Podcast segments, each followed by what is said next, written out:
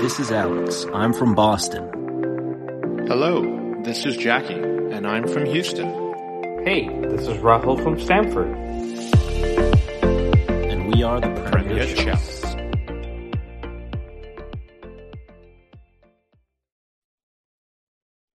Welcome back, guys. Uh, happy Friday. Uh, it's the eve of the Premier League weekend starting up again. Um, and I have Ben Jacobs back here. Ben, welcome back.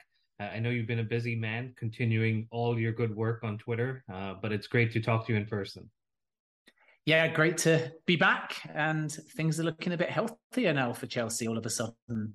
Yeah, two good results. And um, last time we spoke, I was asking you why are we in the news so much? All of a sudden, we're doing things behind the scenes, uh, and I'm feeling a little left out when when I find out that there's been happening in the background.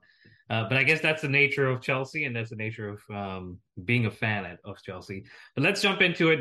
News breaking today that uh, Christopher Vivell uh, is a technical director or a former technical director at Leipzig, uh, heavily linked to Chelsea now. He's left his post at uh, Leipzig and expected to come in, join the Boehly Revolution. But we've been here before and we've expected someone to come in and things have gone south. So, what can you share about this deal and, and uh, Vivell in, in general? Yeah, so this is a deal that can be considered a lot more advanced than Freund. Not that actually that latter deal didn't get to a point of completion, at least verbally, but he was still ultimately employed. Whereas in this case, we've seen Leipzig actually react and immediately release him from his contract, which means that he's now a free agent. And it remains to be seen contractually, and it depends on the exact terms of departure, whether that makes him immediately able to start at Chelsea or if there is a period of gardening leave. But this is very normal. Sometimes it feels acrimonious, especially if the club makes a rather short statement, as we saw from Leipzig. But the reality is, is when you have a senior figure, especially around recruitment, who is outgoing, you try and get them out the door as soon as possible. Because if you keep them working for you for too long, then inadvertently they will end up having too much information. And it's not a case of them staying at the club and gathering that information in any untoward manner. It's simply the fact that they're working for you. And because clubs work so far ahead, they'll know a lot about your direction. And what also complicates it is the fact that there's a fair amount of intertwinement between Chelsea and the Red Bull group anyway. So you may have a scenario, even though he was technical director, where he's well aware of and asked to represent the group and Leipzig in particular on Nkunku or Gvardiol, knowing that he would be going to Chelsea. So you simply can't have that. So you push them out the door as soon as you possibly can. And the statement can make out like something's blown up, but it's always a little bit more considered. So in this particular case, Vivell was actually part of a duo that Chelsea were trying to bring in. And the talks therefore started at the same time as with Christoph Freund. And Chelsea were very hopeful that they would get Freund as sporting director and then Vivell as their technical director. And then the reality is obviously proven to be the case that Freund hasn't come and Vivell has. And I think part of the problem with Freund and why the Red Bull Group played such hardball was because they were well aware weeks ago that Freund would end up taking more than one. And they, in the end, held him to his contract. So it will be billed as a U turn. And technically, that's what it is because he told Chelsea that he was going to join. But in practical terms, it's more down to the fact that with Freund, there was no release clause because he'd only just signed, particularly now. So Chelsea would have had to wait for at least a year before they could have actually swooped in and got him. And as a consequence, it became a deal that they thought was done and ended up not being possible. So that takes him out the equation. Whereas with Vivell, it's a little bit different because he's eligible to join Chelsea, especially now as a free agent. But even if he'd have stayed, there would have been an ability to negotiate and get him through a different path. But this is kind of better for Chelsea, especially if he has actually been dismissed, because that might mean that he can start a whole lot sooner. So I expect this to be official, at least as far as the paperwork is concerned, by early next week. And then we wait and see. And it may depend on any possible gardening leave as to when it's actually announced in public. But I expect it to be formal as far as Vivell and Chelsea are concerned by early next week. And then we'll just wait and see when the start date is. But obviously, he'll be ready by January. And then his role will be data driven, it will be around scouting, and it will be strategic, which is kind of what he was doing for the Red Bull group. And prior to his last role as technical director, he was also a head scout. So he's got a keen eye for talent. And I think that rather than necessarily involving him in too much of the negotiation or too much of the kind of internal club side, they will look more to have him have a focus on incomings that are young and also group pathways. And I think the structure of how Chelsea allocate talent is going to be one of the big things that changes because it's obviously going to be more data driven it's going to be more multi club driven and he'll be a part of all of that. So what they've got is a strategic thinker they've got someone with an eye for talent they've got somebody that technically can negotiate or even if they're not negotiating around finances they can be part of the luring of a player the courting of a player much earlier in the process and he has obviously worked within a group model as well. So he ticks a lot of boxes. And the final, and I'm sure we'll come on to this next aspect that he or anyone in that position adds, and Kyle Macaulay plays into this as well, is by having a new manager that is prepared to play the model game as opposed to Thomas Tuchel, who perhaps wanted a bit more authority and didn't want all these meetings of recruitment. Then having Kyle Macaulay, who can represent the manager and also do recruitment and is a specialist on behalf of his manager and is used to playing in that style. Then having a technical director that can think more about the strategy and philosophy and scouting. It all not only means that Chelsea are better stocked, but it also puts them in a position where they're not in a rush anymore. So now the key determination is what do they do with all of this? Do they add a sporting director on top right now? And they've had many meetings with different candidates at the time of recording. No final decision has been made.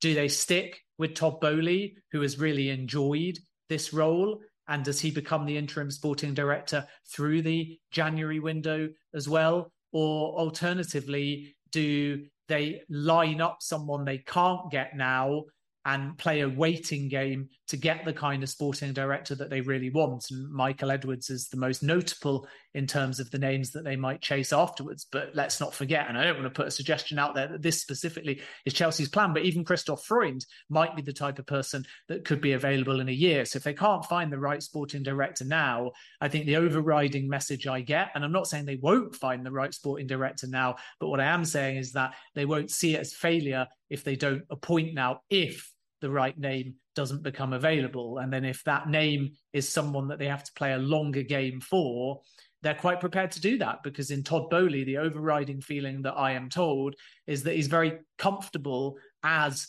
interim sporting director. He's enjoying the role.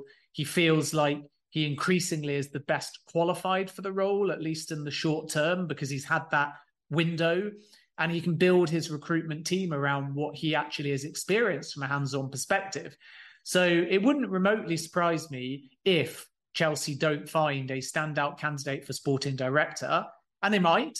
But if they don't, one other option is to have your recruitment specialist in Macaulay, to have your technical director in Vivell, to give Neil Bath some responsibility, and then let Boehly continue as usual and instead turn your attention through Boehly, through Eghbali, who's also, let's not forget, involved on the recruitment side, and through Glick too, to build the model first. And then when you've got the model and you almost build it from the ground up, you build it from what you've inherited, you build it from what Boehly wants, you build it from what Glick's experienced at the City Group, you build it from what Vivell has experienced at the Red Bull Group. And then once you've built it, you're like, right, now we've got the structure, even though some might say this is backwards, now we've got that.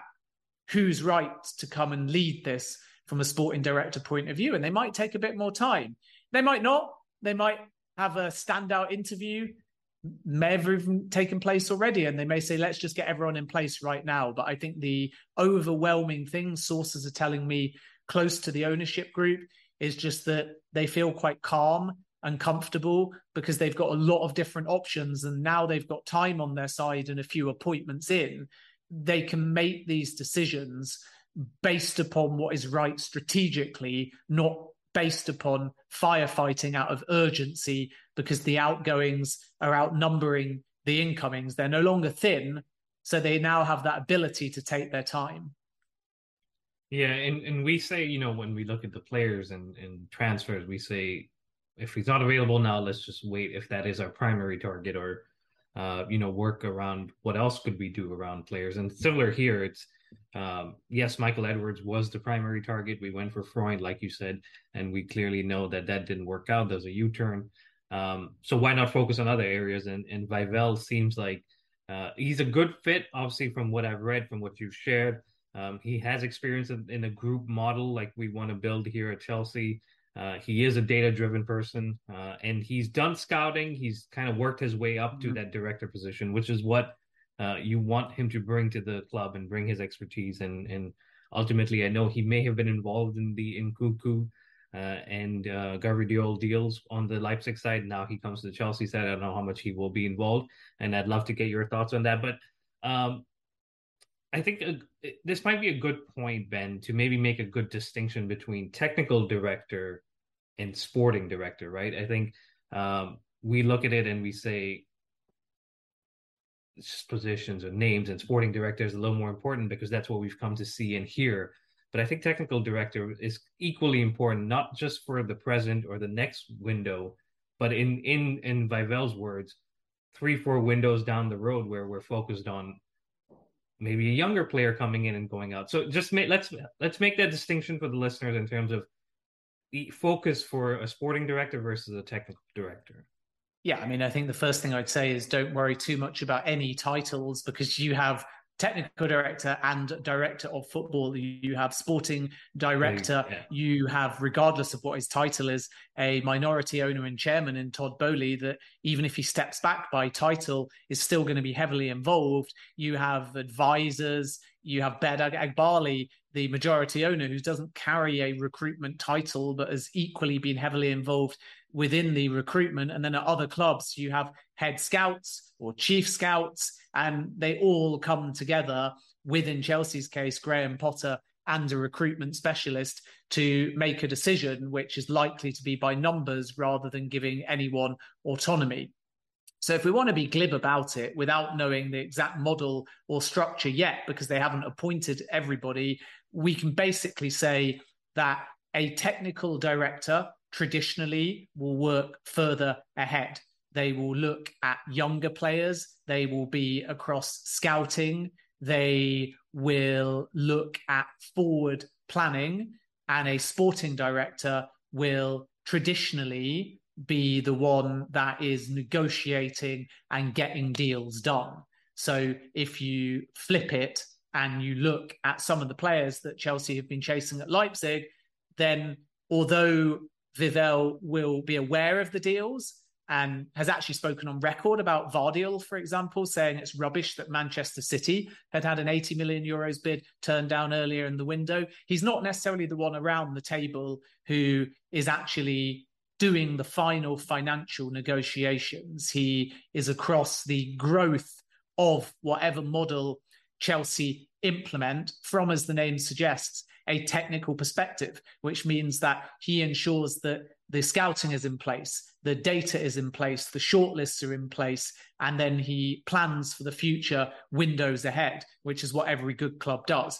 And then the sporting director will obviously be across that same strategy. There will be overlap and there will be collaboration, but the sporting director will ultimately take more accountability for who Chelsea do or don't get in the short term. But where there's overlap these days is that most of these big signings has been proven with Nkunku and Gvardiol and Bellingham or Declan Rice. You have to play the long game. So I look at it like a baton relay at an Olympics, really, where you're if we were just talking generically now, because Chelsea don't have all of these positions, but in essence, your data and your gut instinct, your scouts run the first leg and they allocate a list of targets. Then they pass on the baton to slightly more senior people, like a head of scout, and he then watches the player and looks at the stats and then passes on reports and recommendations. And then at that point, the third leg is the technical director, but the technical director is like running alongside the scouting network already. And then he takes it on and then he delivers it to the people that actually have to finish the race and win the race. And that's where naturally you start bringing in your sporting director. But again, he's running alongside the technical director in the third leg, but he's the one that perhaps gets the glory along with the manager and along with the board. But this is where it becomes complicated in a model and when you're working so far ahead, because when you are being a bit more opportunistic, when a name becomes available to, to a knock on effect in the market, when you just see somebody that you weren't going to go for, but you were, when you get an unexpected outgoing, the sporting director and the manager and others that are executive at the club have to kind of firefight. And that's where they have to take lots of meetings, they have to scramble around. And the technical director may be asked to be a part of that, but it's not as much of their bread and butter.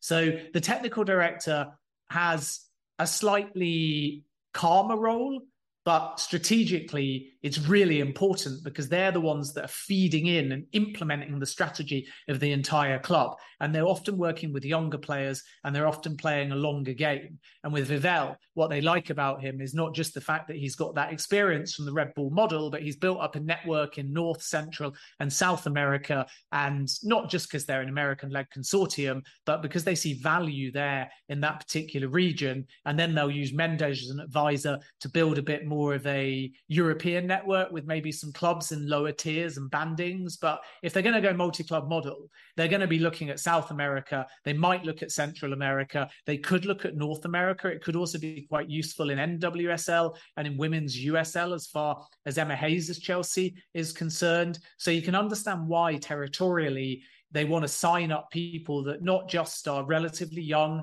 passionate, and good experience within a model, but come with that instant network, which is really important because then you know who to turn to and how to use it. So that, in a really like superficial way, is the distinction. Lines are always blurred. And sometimes your technical director is asked to be your sporting director. Sometimes your sporting director is asked to be your technical director. And it's complicated further by the fact that the chairman and the minority owner is currently the interim sporting director. And if he departs, it could add extra layers towards the hierarchy. So, one of the things Chelsea are going to have to do is have clear lanes and hierarchy and structure internally within whatever model they finally implement. But it's ambitious they've got their man. Whereas with Freund, it's a failure, loosely speaking. Who knows? It might come back to benefit them in the end, depending on who they get. With Edwards, as far as him starting now, it's a in inverted commas again failure. But important to note that with Vivell, that was the technical director that they considered. It was the name that they wanted. So they'll be very pleased to get him through the door. And it's a building block towards getting clarity over what the internal hierarchy is for recruitment and what the overall model is going forwards. Yeah, I, I appreciate you helping make the distinction, even though it might end up being intertwined. Um, but what brings listening to you, what brings back comes back to my mind is uh, that Boehly interview here in New York uh, where they were asked him, you know, you don't really have a background in the sport, and he said, but we know human capital, and that's exactly what this sounds like. Is they're bringing in the people that have the connections and networks, like you were mentioning, along with the experience that will help Chelsea, whatever model we end up with. Uh, and Vivell obviously fits that mold, but even Edwards and and if it's Freund next summer, uh, or whenever that ends up being, if it ends up being, uh, I think you're starting to see as a fan for me that the Tuchel situation was a little little blurry and a little little out of line in the sense, but there was a longer plan, and that's where we're headed. Uh, and of course, it's only been a month, and we only had three games, but eventually, over time, we will see the benefits of it. Ben, we've mentioned two names here, Nkunku and um, Gvardiol, and I, mm. I, hope I'm not saying that wrong. Um, But let's let's just focus on Nkunku first. Uh, something that came out of left field in a sense because it was all going on in the background and medical had happened. Uh, obviously, it started getting reported, and then we heard there might also be a pre-contract agreement in place with him. Yet to be de- uh, determined with Leipzig what the negotiation is. Is is there a release clause? Do Chelsea play a little pay a little bit more? Can you just identify the timeline of this whole whole interaction negotiation and what the next few weeks look like? Are we gonna get have a resolution, or does this drag on a little bit more? Well, I mean, it drags on in a legal sense until the deal is complete. So don't be surprised from a fan perspective if it's not just announced right now or imminently, but that doesn't mean that the deal isn't very close. And Chelsea have been smart here because they've moved ahead of their rivals by being decisive. So the situation, as I understand it, but I appreciate there's been some confusion, is that there was a medical somewhere near Frankfurt and Chelsea staff were present. Now, for balance, the perspective over at Leipzig is that that medical was for insurance purposes and Chelsea were not present. But talking to enough sources, including close to the player, I'm pretty confident in saying the medical 100% happened and Chelsea staff were there. So, why do you do a medical? Because you want to progress a deal as fast as you possibly can, even though the player won't join until the summer of 2023. So between player and Chelsea, there is a agreement. And again, there is some confusion here. My understanding is a pre-agreement has been signed, but it is not exclusive or legally binding until there is full formal paperwork in place. And to get all of that, you obviously have to do the medical, even though he won't join for a year's time. So Chelsea are very confident. They believe that they've got buy in from the player. But make no mistake here, somebody else could come to Nkunku or Leipzig, and there's nothing stopping him signing a pre agreement with another club. And there is nothing stopping Leipzig negotiating with another club. And this is why Chelsea are moving fast. But they believe they're lining everything up and that this deal will get done. It's not if, it's when. But again, to reiterate, because Chelsea have been burned before with confidence in deals and they've been hijacked, there is still a ability for the player to talk to anybody and there's still some work to be done between the clubs to get everything over the line. And Chelsea were presented ultimately with two options, not by Leipzig, just within their own discussions one was you pay the release clause, or two was that you bid above the release clause. And that's very beneficial for a number of reasons. One, because you jump ahead of your rivals and you can actually get the deal done now. Two, because the release clause, when activated in 2023, is a lump sum payment. Whereas if you pay above the release clause and then you get an offer accepted, you can pay it in multiple installments, which means you're paying less upfront, which is useful from Chelsea's perspective. And obviously, by offering more and him still going in 2023, Leipzig benefit as well. So Chelsea see that as win win win. I don't think it will necessarily, from what I gather, be significantly, not astonishingly or astronomically more than the release clause. If they want him in January, it's a different story. But knowing the release clause is there, Chelsea will offer more, but not crazily more. But they can discuss add-ons as well. So they can say, look, the release clause was a lump sum up front. We'll pay it to you in three or four installments, but we'll add an extra five million in add-ons and we'll add an extra five million to the base release clause price. And then suddenly you get a guaranteed five million more than the 60 million release clause, and you get five or even potentially 10 million more in add-ons. They might not all be gettable, but then the number, even if they don't quite reach it, seems closer to his current market value, which is between 70 and 75 million euros.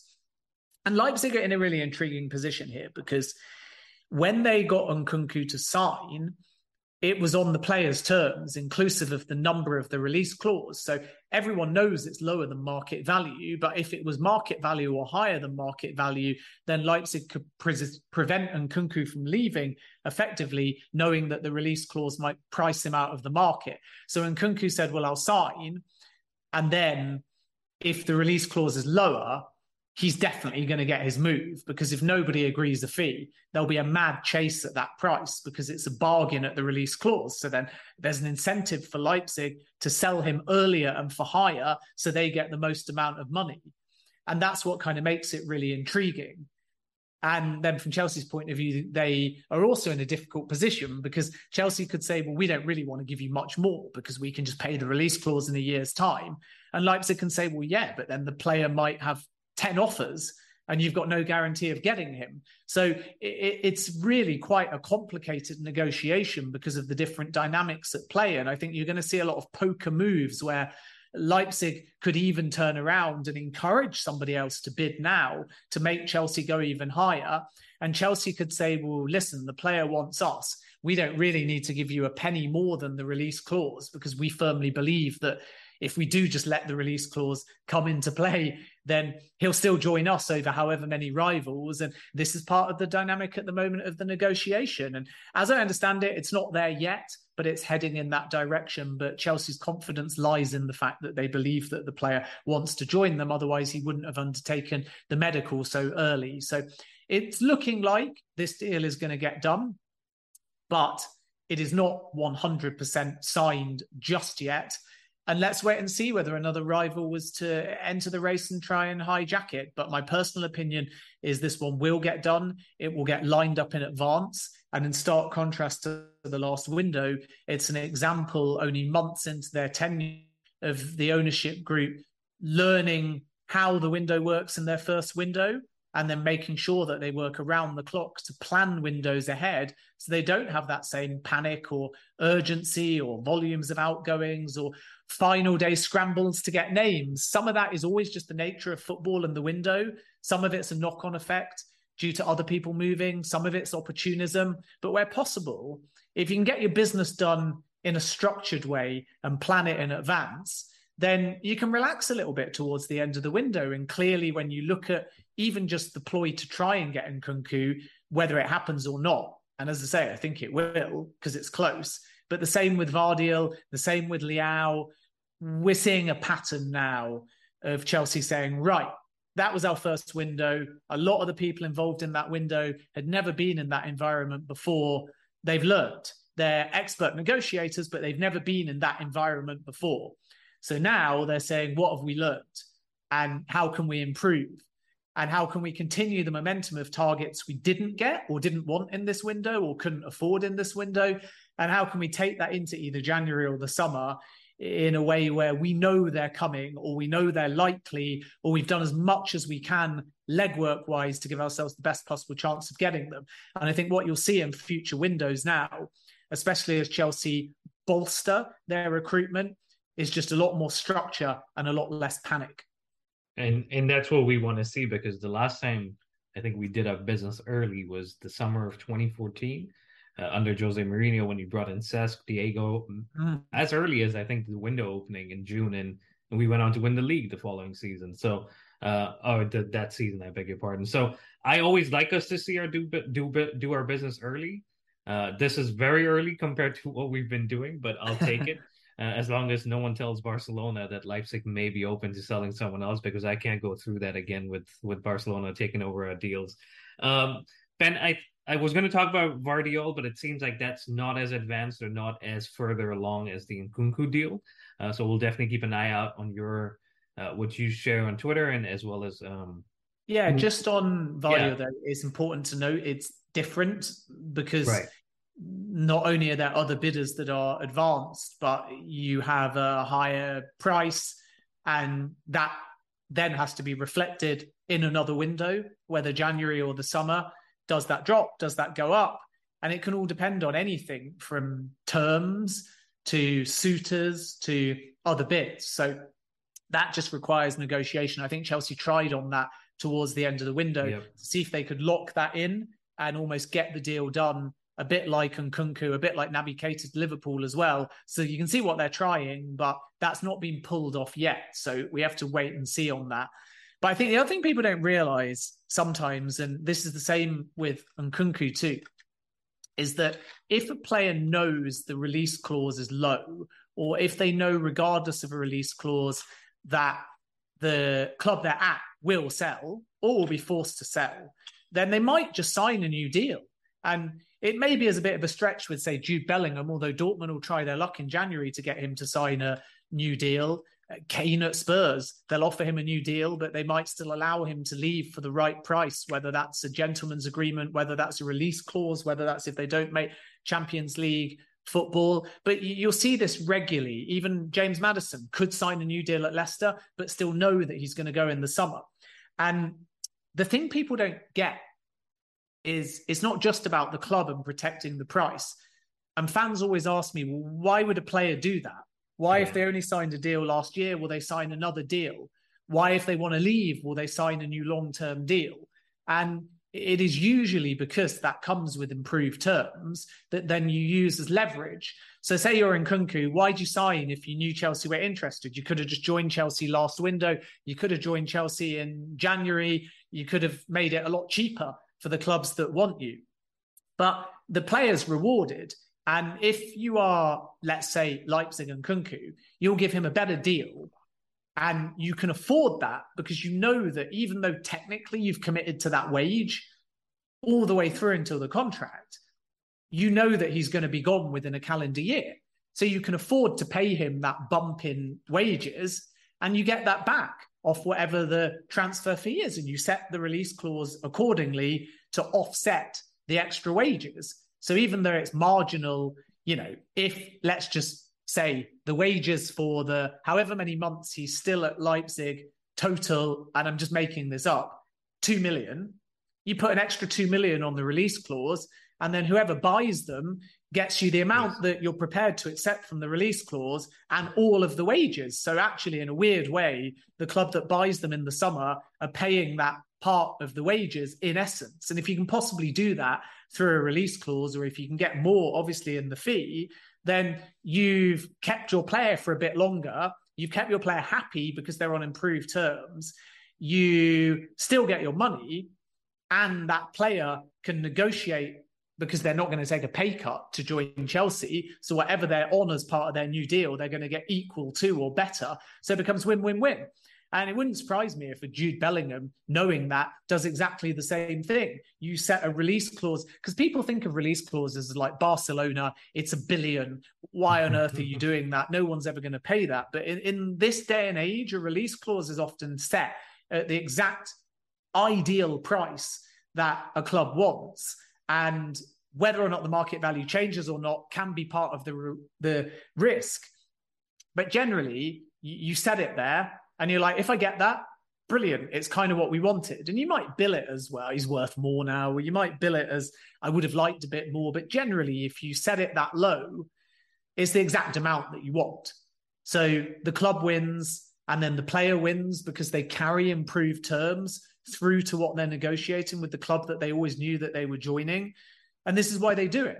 So signing a new contract sort of is a way of the selling club and the player colluding almost. Uh, that's not the best word, but you know what I mean. Yeah. To ensure that when that player leaves, club benefits, player benefits, and actually, in a weird way, if the release clause, instead of like Barcelona sometimes do, is set at a reasonable amount at the top end of uh, market value, usually, um, then even the club buying the player can benefit.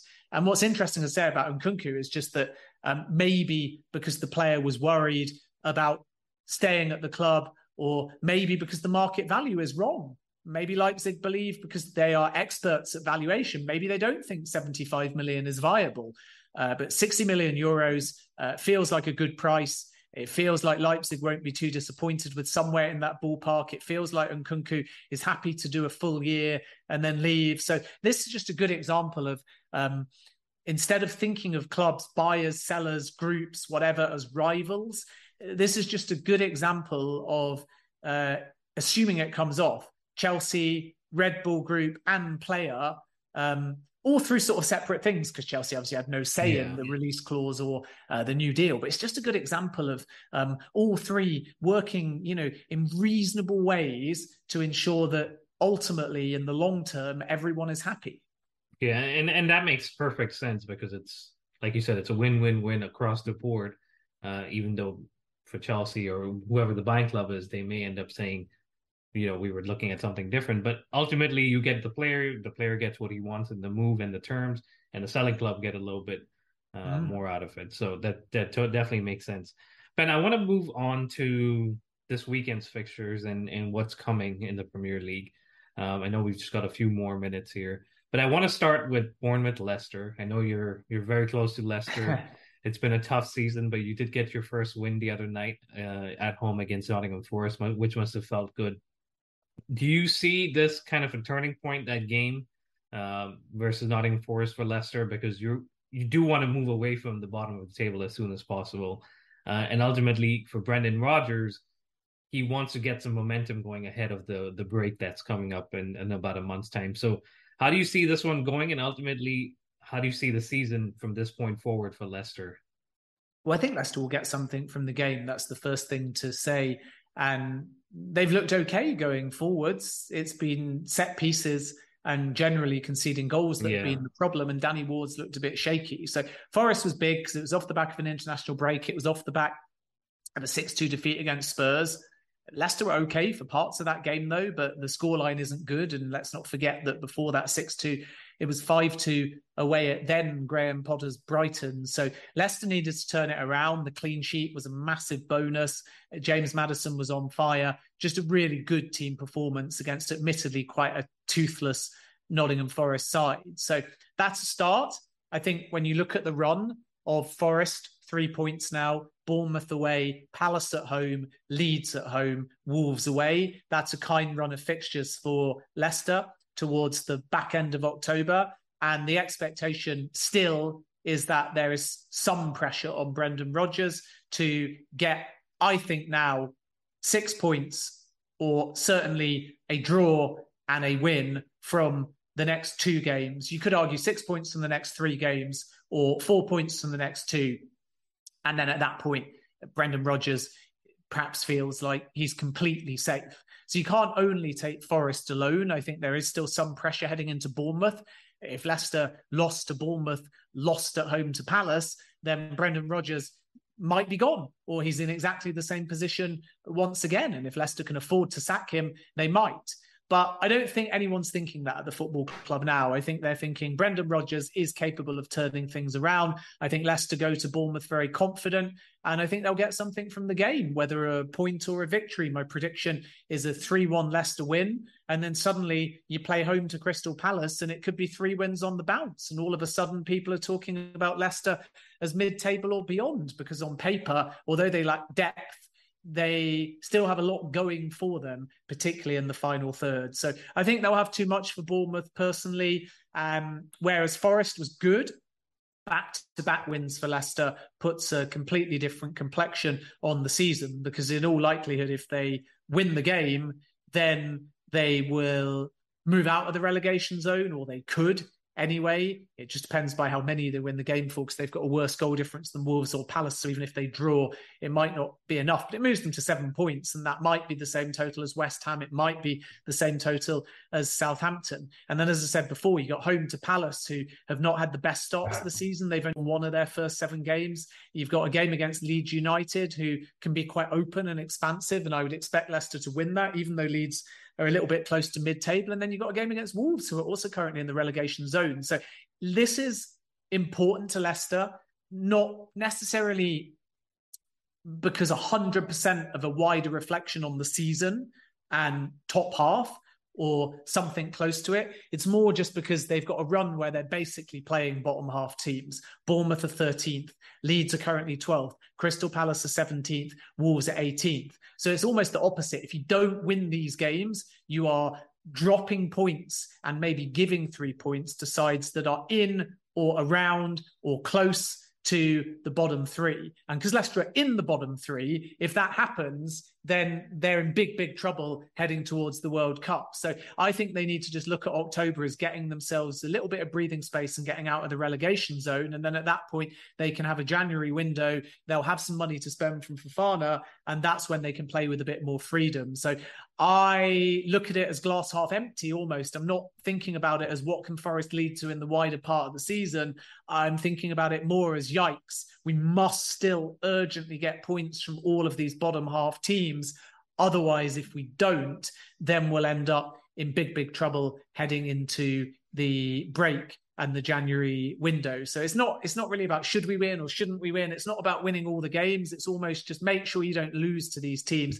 Pick up another win against Bournemouth and then happily draw with Crystal Palace. Pick up a win against Leeds and then you can actually afford to lose away at Wolves or draw with them. So on paper, sure. I think we should be getting a lot of points from this run, but as long as we don't go on a losing run now, they'll be okay. Yeah, and they certainly, like you said, need to build off of the the last game. Uh, and Bournemouth away, obviously an away game, but it's an opportunity to to do exactly that. Uh, you mentioned Wolves, who sit right above Leicester, and they travel to my Chelsea. Um, luckily for here, uh, for us here, all these games are at 10 a.m. instead of an early early kickoff, yeah. uh, which is nice. But Wolves traveling to Chelsea, I mean, they fired their manager recently. Um, I don't think they've run a replacement at the time of recording. I know they're talking about Lopetegui, who left uh, Sevilla earlier this mm. week. Uh, so that'll be an inter- interesting one if he does come in. But it's not just Wolves coming to Chelsea; it's Diego Costa also coming back to Chelsea, which will be uh, an interesting appearance from him. I don't think he starts, uh, given that he hasn't played much, but he definitely will get some minutes. Um, ultimately, I think we have built up some momentum given the last two games, uh, and Wolves with a little bit of mm. distraction in the background with the managerial situation. Uh, I think we should have enough to to beat them.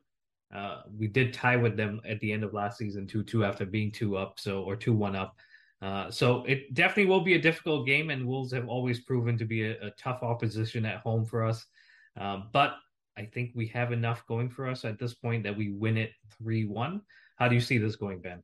yeah, I think you put your mortgage here on a Chelsea win, to be honest with you. Wolves have got uncertainty. They're not scoring goals. There's no confidence at the moment within their team. And you have to look at them, as many people said, even before a ball was kicked, because of how poorly they ended last season as firm relegation candidates. So let's see whether they are galvanized in any way. I agree with you that I don't think Costa starts in the game.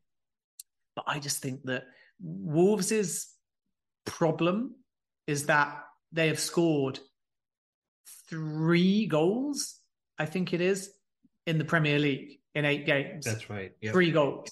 Now, the only saving grace is that they've only conceded nine, which is not terrible for a Premier League average, like Bournemouth, Leicester, yeah, Villa, I think Fulham, even who are in the top half of the table, and Man United, who are like sixth, even Chelsea um, have conceded more, I think, because their goal difference is even, I believe. And I know they've yeah. scored 10 goals. So uh, defensively, they can dig in, but Chelsea are at home. I think if you were away at Molineux, you might see it as a banana skin akin to Crystal Palace, who were unlucky not to get something from that game. But I think that the advantage of having a a late win against Palace where Chelsea were not at their best, but then having a dominant performance against Milan is that Potter's seen both sides.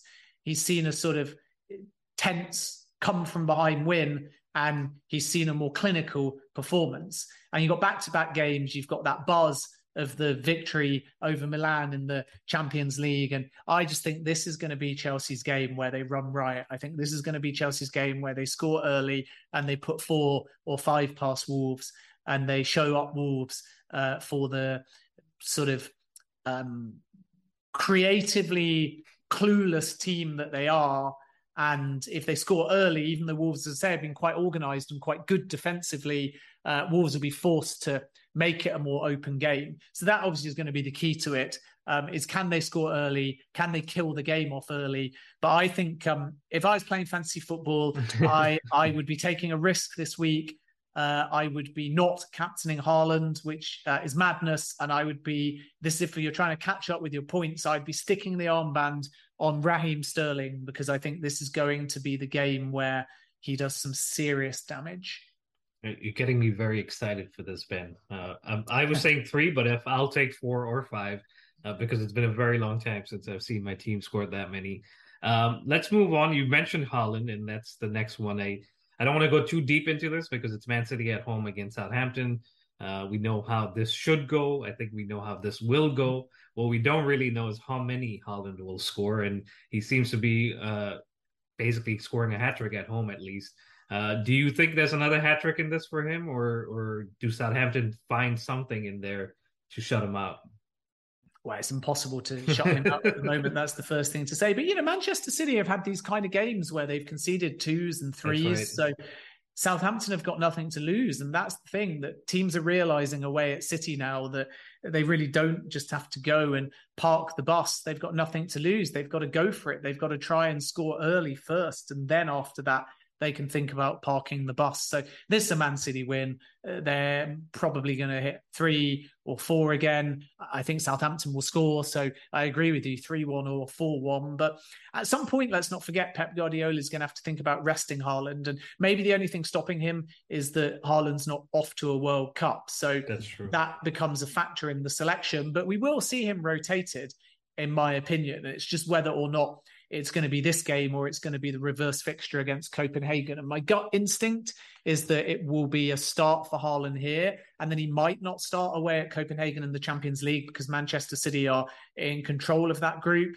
Uh, but let's see. But Haaland's not going to score hat tricks and start in every game. um, so um, that is a consideration uh, as well, specific to Haaland. But Manchester City will win this game. Southampton don't have enough depth um, or uh, form uh, defensively so far this season. It's just one to watch with Ralph Hasenhüttl as well. Like it always feels harsh if you uh, change your manager um, after a defeat to like a big team. That's why a lot of people thought that it was harsh with Scott Parker when he was sacked after true. that 9 0 defeat.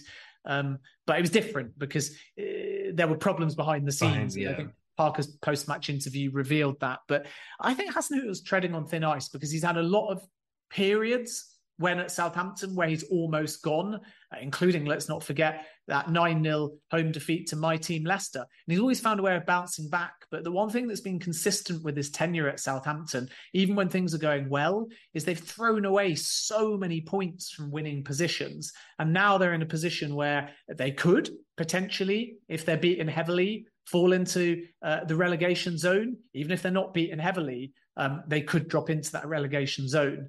Um, a lot will obviously depend on uh, Wolves. So, from a Chelsea point of view, uh, if they beat Wolves, then Wolves will stay there in the bottom three. And then if Leicester win, they might move out the bottom three, but the maximum Leicester can move to is seven points. Southampton are already on seven points. So, uh, a lot's going to depend on goal difference.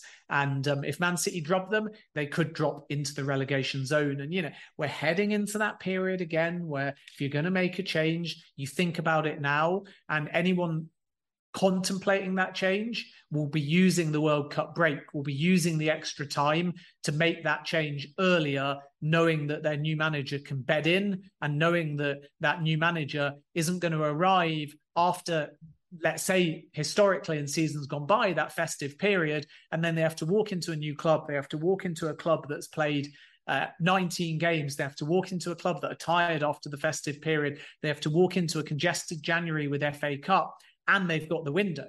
If you're smart and you want to get rid of Hasenhüttl, you get rid of him now or certainly by the break. So within the next two or three weeks. And then uh, not only have you got a break for him to work with the non World Cup players, but he's in a month or so before the window opens, which is significant because you want his input. So I don't think that Hasenhüttl, if he loses at Man City, um, will be sacked.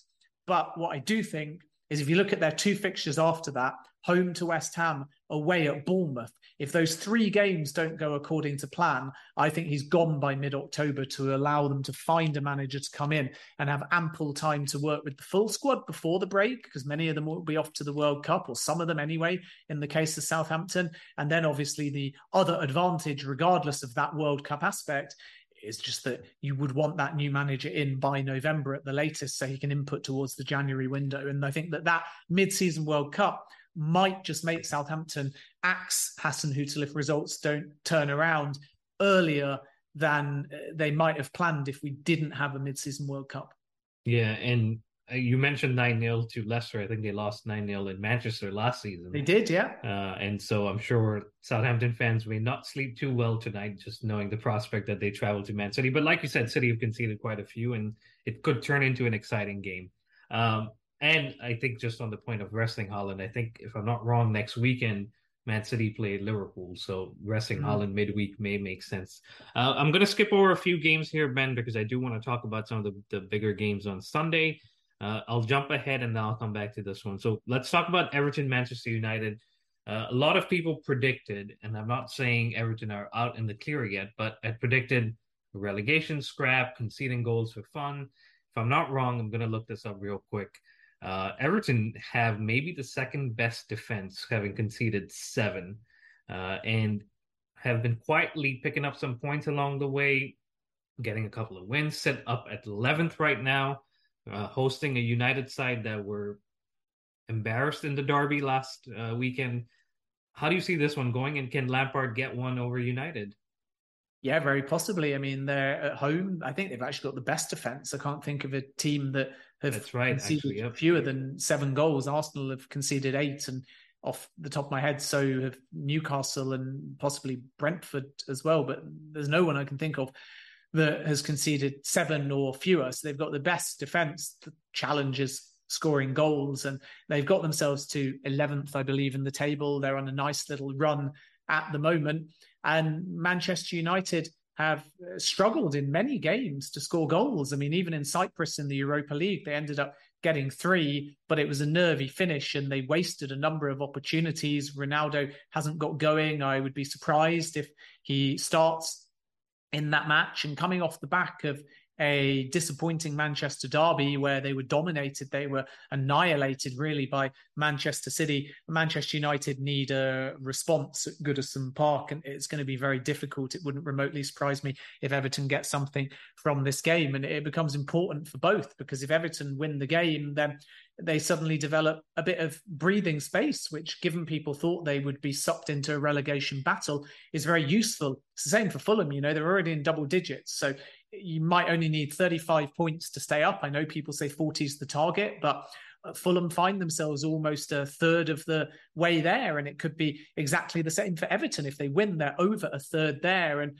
the third from bottom team might still only have six points. And that becomes very significant because it just alleviates the burden. It calms everybody down a little bit and it's equally as important to Everton because let's not forget they're talking to suitors about potentially selling the club as well. So if they were bottom of the table, that might affect the sale price as well. So Everton can get something from that game, but Manchester United are still Manchester United. Um, by that, I mean that they find a way, much like last season, of playing badly and yet qualifying for Europe. And of course, they want Champions League football, but they still got Europa League football. And it could have been worse. It could have been Europa Conference League. And again, they've had some absolutely disastrous performances so far this season. They're sixth in the table with a minus goal difference.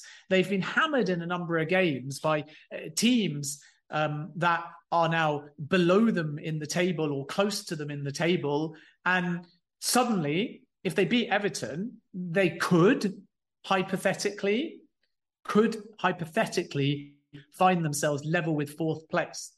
So that just tells you everything. They've won four of their seven games. Uh, they've either shown flashes of brilliance or they've been a disaster class with not much in between. So uh, the real question in this game is can they find consistency? Which Manchester United side are going to show up? And um, it's a tough game to predict. I'm excited to see whether Everton can continue to be organised and find more of a cutting edge, or whether Manchester United can be dominant and show that they are actually Champions League contenders. And it's a chance for both sides to make a statement. It's a chance for Everton to push into the top half. It's a chance for Manchester United to make it five wins out of eight, which, regardless of the games they've been bad in, statistically speaking, really wouldn't be a particularly bad start to the season. And my prediction is neither will happen, and this one will finish 1 1. and I, uh, both sides may be happy with that. Um, I am interested in, in just a, a, comment more than anything. It's a, a, late Sunday kickoff, which I've rarely seen in the Premier League. Uh, so I'll be interested to see how that plays out, especially with Goodison under the lights, which would be exciting. Uh, ben, I know we've only got a couple of minutes, so we may not be able to jump fully into this, but I'd love to get your prediction on Arsenal versus Liverpool. Uh, I, I think this game at home for Arsenal changes the complexion and the feeling around it, given how they've done last week, especially against Spurs. And Liverpool themselves not having the best time conceding goals. scoring goals too. That has to be pointed out, but it should just point for an exciting game and one that either side could edge it at the end. Yeah, I mean it's crazy to think after just eight games, although Liverpool have got a game in hand, let's not forget that Liverpool are on 10 and Arsenal are on 21. So if Liverpool lose this 24-10, I mean that is a 14 point gap. And we will have only played from Arsenal's perspective nine games. So again, it can be reduced by Liverpool's game in hand, but that is an absolutely humongous gap. And not only if they lose to Arsenal, Liverpool, if you assume Manchester City win and move to 23 points, then it will be 10 points Liverpool, 23 points Manchester City, who are still the favourites for the title. And there's no coming back from that for Liverpool. So I think this is must win for Liverpool. From Arsenal's point of view, they can afford to lose it, but they'll inevitably lose top spot if they do. And I think that that could be significant psychologically. But yeah, it's a much, much more important game for Liverpool than it is for Arsenal. I think Liverpool need to change that approach. If the roles were reversed or if the table was tighter, then you would basically say that Liverpool could take a point and be happy with it. But I think it's must win for Liverpool. I, I, think Arsenal don't have to win the game, but if they do, they make a statement from it. Um, and I actually think Liverpool will um, go and win this game. I think they'll win it 2 1. I think that much like when Manchester United beat Arsenal, this will be a wobble for Arsenal and it will just tighten everything up and make the race for both the Premier League and the top four even more exciting. But I'm going out on a limb here and I think Liverpool win this one by two goals to one. And and I, I'd be okay with that because I'd like to see Man City go top instead of listening to the Arsenal fans. But uh, that wraps it up, guys. Thank you very much for listening. Uh, please continue to subscribe, like, and follow us. It's at the Premier Chels on all major podcast providers, Instagram, and on Twitter. It's at Premier Chels. Uh, we will be back with the review of the weekend, but until then, stay safe and up to Chelsea. Hey guys, the Premier Chels is sponsored by Kickoff Coffee. They are a top quality artisanal roasted coffee. In other words, they're Champions League winner and Premier League winner every single time. They deliver fresh bags directly to your home, so you don't have to go to a coffee shop and pick up something. And the best part about them is every bag gives back to soccer charities. 10% of the proceeds go to organizations that use soccer to promote youth social development in the underserved areas. Use our code TPCoffee15 to get 15% off your order. You can order at kickoffcoffeeco.com or check out the links on our social media. Thanks.